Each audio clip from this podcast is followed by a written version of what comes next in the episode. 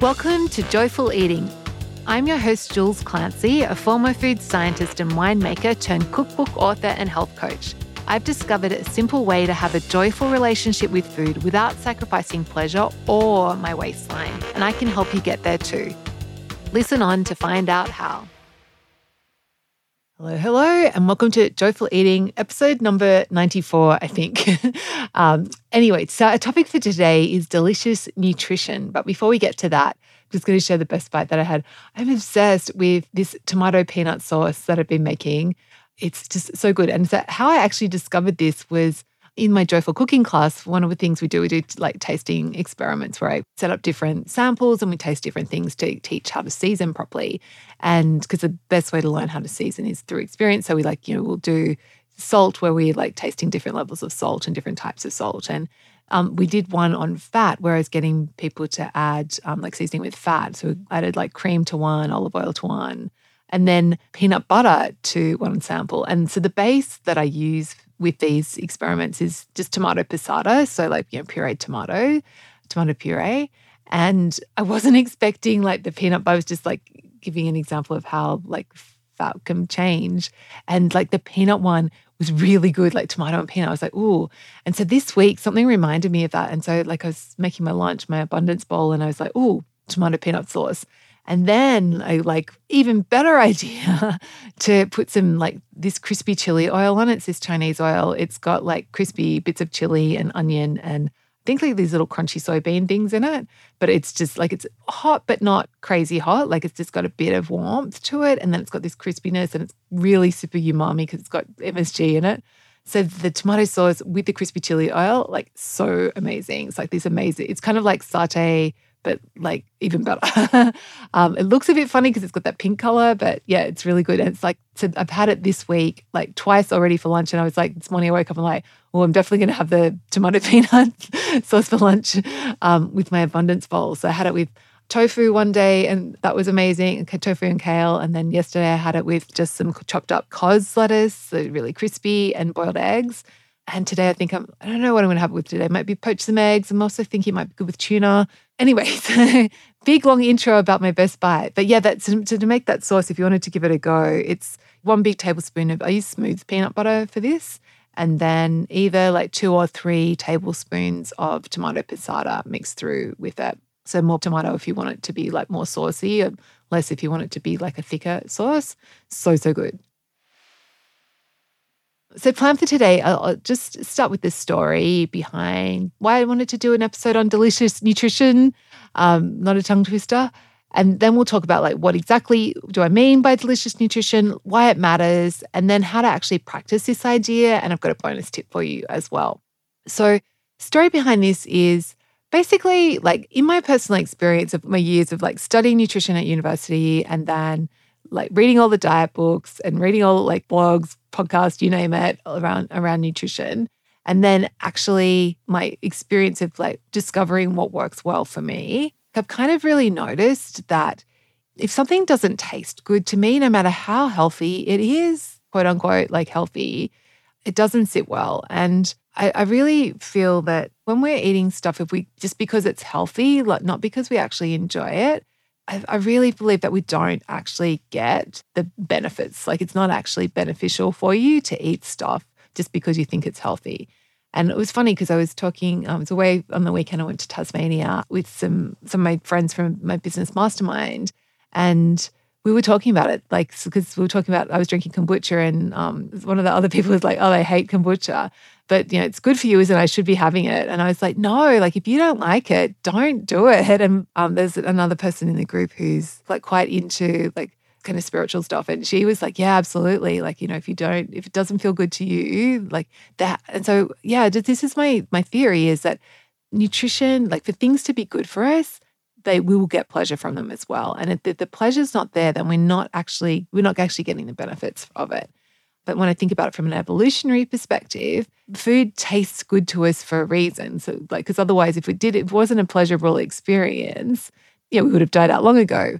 The fact that we like eating food is a pleasurable thing is really key. And in, if you think about like in the past, like bitter things and things that didn't taste good was often a sign that they were poisonous. So, like it, this, like tuning into pleasure actually helped us survive as a species.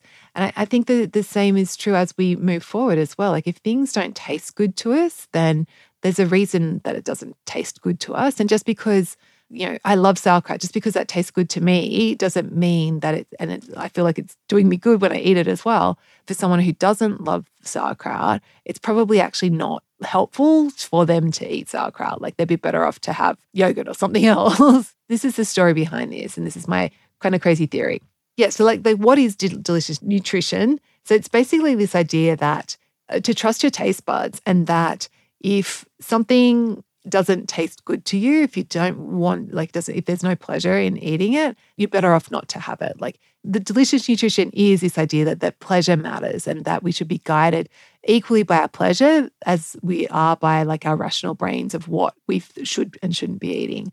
And why it matters is like we're not all the same. We have different genetics, we have different insulin sensitivities, we have different ages, we have different gut microbiomes, we have different immune systems, like different allergies can come up. And so, like, you, you know that to be true. Like, humans aren't all the same. And also, like, our bodies too aren't the same, you know, from birth to, to death. Like, our bodies change over time. Our bodies change with the seasons. Um, our bodies change with like hormone things, with stress, like which, you know, cortisol that impacts all the hormones as well. Then there's things like sleep. Um, if we're getting a lot of sleep or not enough sleep, um, and then our gut health, like there's so many factors. Our nutrition requirements change over time as well. So that's why, like, tuning into our inner wisdom, like listening to our particular body at each particular day, not looking to outside sources to tell us what we should be eating, this is why it matters. So, and the delicious piece of it, like the delicious nutrition, like by following that pleasure, like by following what feels like what tastes good to you, that helps you tune into exactly what your body needs at any any point. So kind of it's like a a hack, like it's like a, a compass point. Like it's yeah, I talk about like following a nutrition compass. So deliciousness is just one of the parts of this nutrition compass that helps you make choices that that are the best choices for you for that day or that meal or that that time point in time. Other reason I think why this pleasure piece is so important is that just like the psychology of anything, like just how human brains work, is that when we tell ourselves we should do something, like it just isn't sustainable because, yeah, we can do it for a while, but when it's not, when it's being dri- driven from duty, like that I should be doing this rather than coming from like what you actually want to do and like being driven by desire, then it just, it isn't sustainable and you aren't able to keep eating stuff that you should be eating. And you you know that yourself like you know i should be eating or shouldn't be eating and how that hasn't worked out for you. And that's like you know part of the reason why the whole diet industry and dieting doesn't work is because when we're approaching our choices from this place of what we should do it backfires because that's you know how, how human brains are so like the psychology piece is is big so, this is why it matters because we're not all the same, because our bodies change over time, and because of the psychology of how our brains work. So, how do we actually go about practicing delicious nutrition? First thing is to just remove all the shoulds from what you eat. So, if you find yourself thinking, oh, I should eat more yogurt, I should eat more, uh, I should drink more kombucha, I should eat more fermented foods, I should eat more veggies, whatever it is, just like let if you notice yourself thinking should about anything, like just let it go. Just go, no, actually, no, I'm not going to do that anymore. And also look at the shouldn't. So I shouldn't be having biscuits. I shouldn't be having ice cream. I shouldn't be having cake. And don't make your decisions based on shoulds and shouldn'ts, basically. And also with the shouldn'ts, just a reminder like there are no bad foods. If you really love something, like, of course, if you've got a gluten intolerance, obviously having cake isn't helpful, but for most things, like just because something's got sugar in it doesn't make it a bad food. Just because something's highly processed doesn't make necessarily make it a bad food. It really just depends on the amount that you're eating and like the frequency. So it's very different having like one bowl of ice cream a week, whereas if you're having like a tub of ice cream every day, you can see like it's like so the ice cream itself isn't good or bad although some ice cream is good and some ice cream isn't, isn't doesn't taste as good. But yeah, we don't want to like demonize food because like there's nothing that really is really bad for you unless you have an allergy to it. But if we're telling ourselves it's bad, that kind of also, like from a psychology perspective, builds that desire for the food as well. So we want to let go of this idea of bad foods and anything that you're telling yourself you shouldn't be eating. Like, of course, if it's something that you don't really like, drop it. But if there's something that you, uh, is something that you tell yourself I shouldn't be having cake, but you really love cake, then like make sure that you give yourself cake, like give yourself that permission to have cake. But what we want to do with it is rather than just have a cake free for all, like just be intentional around it. So make decisions in advance around, okay, well, if I am going to have some cake and I'm going to have it, like I'm going to have one slice, or I'm going to have two slices, whatever it is, but making that intentional choice with the cake. Because the thing is, if you really love something, no matter how bad it is for you, like if you don't give yourself permission to have it, it will happen at some point and you'll just like be that's when you deny, deny, deny, and then you overindulge. So we want to like give yourself that permission to have it and be intentional about it, have some boundaries around it so that you get to enjoy it without the downside. And the funny thing is, is that when you remove the shoulds and the shouldn'ts and you come from just like, what do you really want to eat?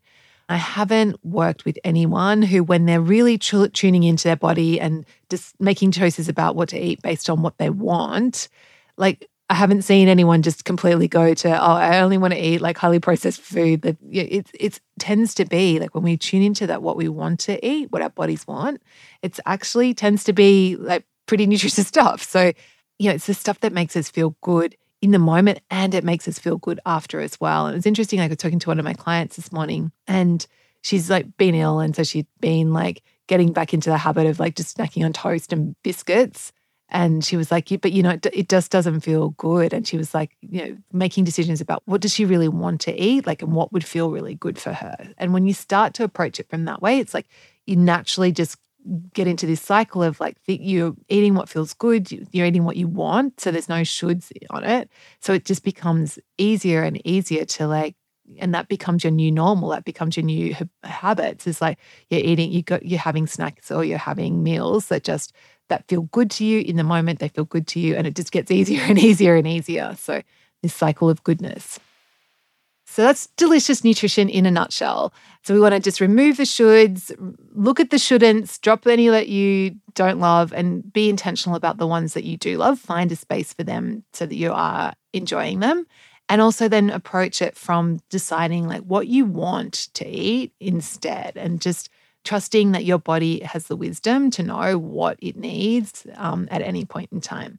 And then my bonus tip for you is to stop reading diet books and following diet experts. So stop looking to like external people to guide you on what's the best food for you. Like your body knows. And when you just tune into like what feels good to you, tune into that feeling, what that, that desire piece of like, what do I really want to eat? And tune into that deliciousness, like what tastes good to me.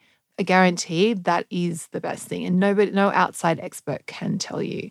Yeah, so that's it for, for today. So have a beautiful week. And of course, if you are like to become someone who like learns to listen to their body, if you want some help to be that person who is really coming from at nutrition from this place of deliciousness and desire and what you want to eat, then I'd love you to join the Naturally Healthy Club. So it's my six month group coaching group where you'll discover your personalized simple, doable process to change your relationship with food and your body so you enjoy eating well automatically and you feel good in your clothes and you're enjoying all the deliciousness that's available to you. So, for more details on that, just check out the link in the show notes. So, have a beautiful week and I will catch you next week. Bye.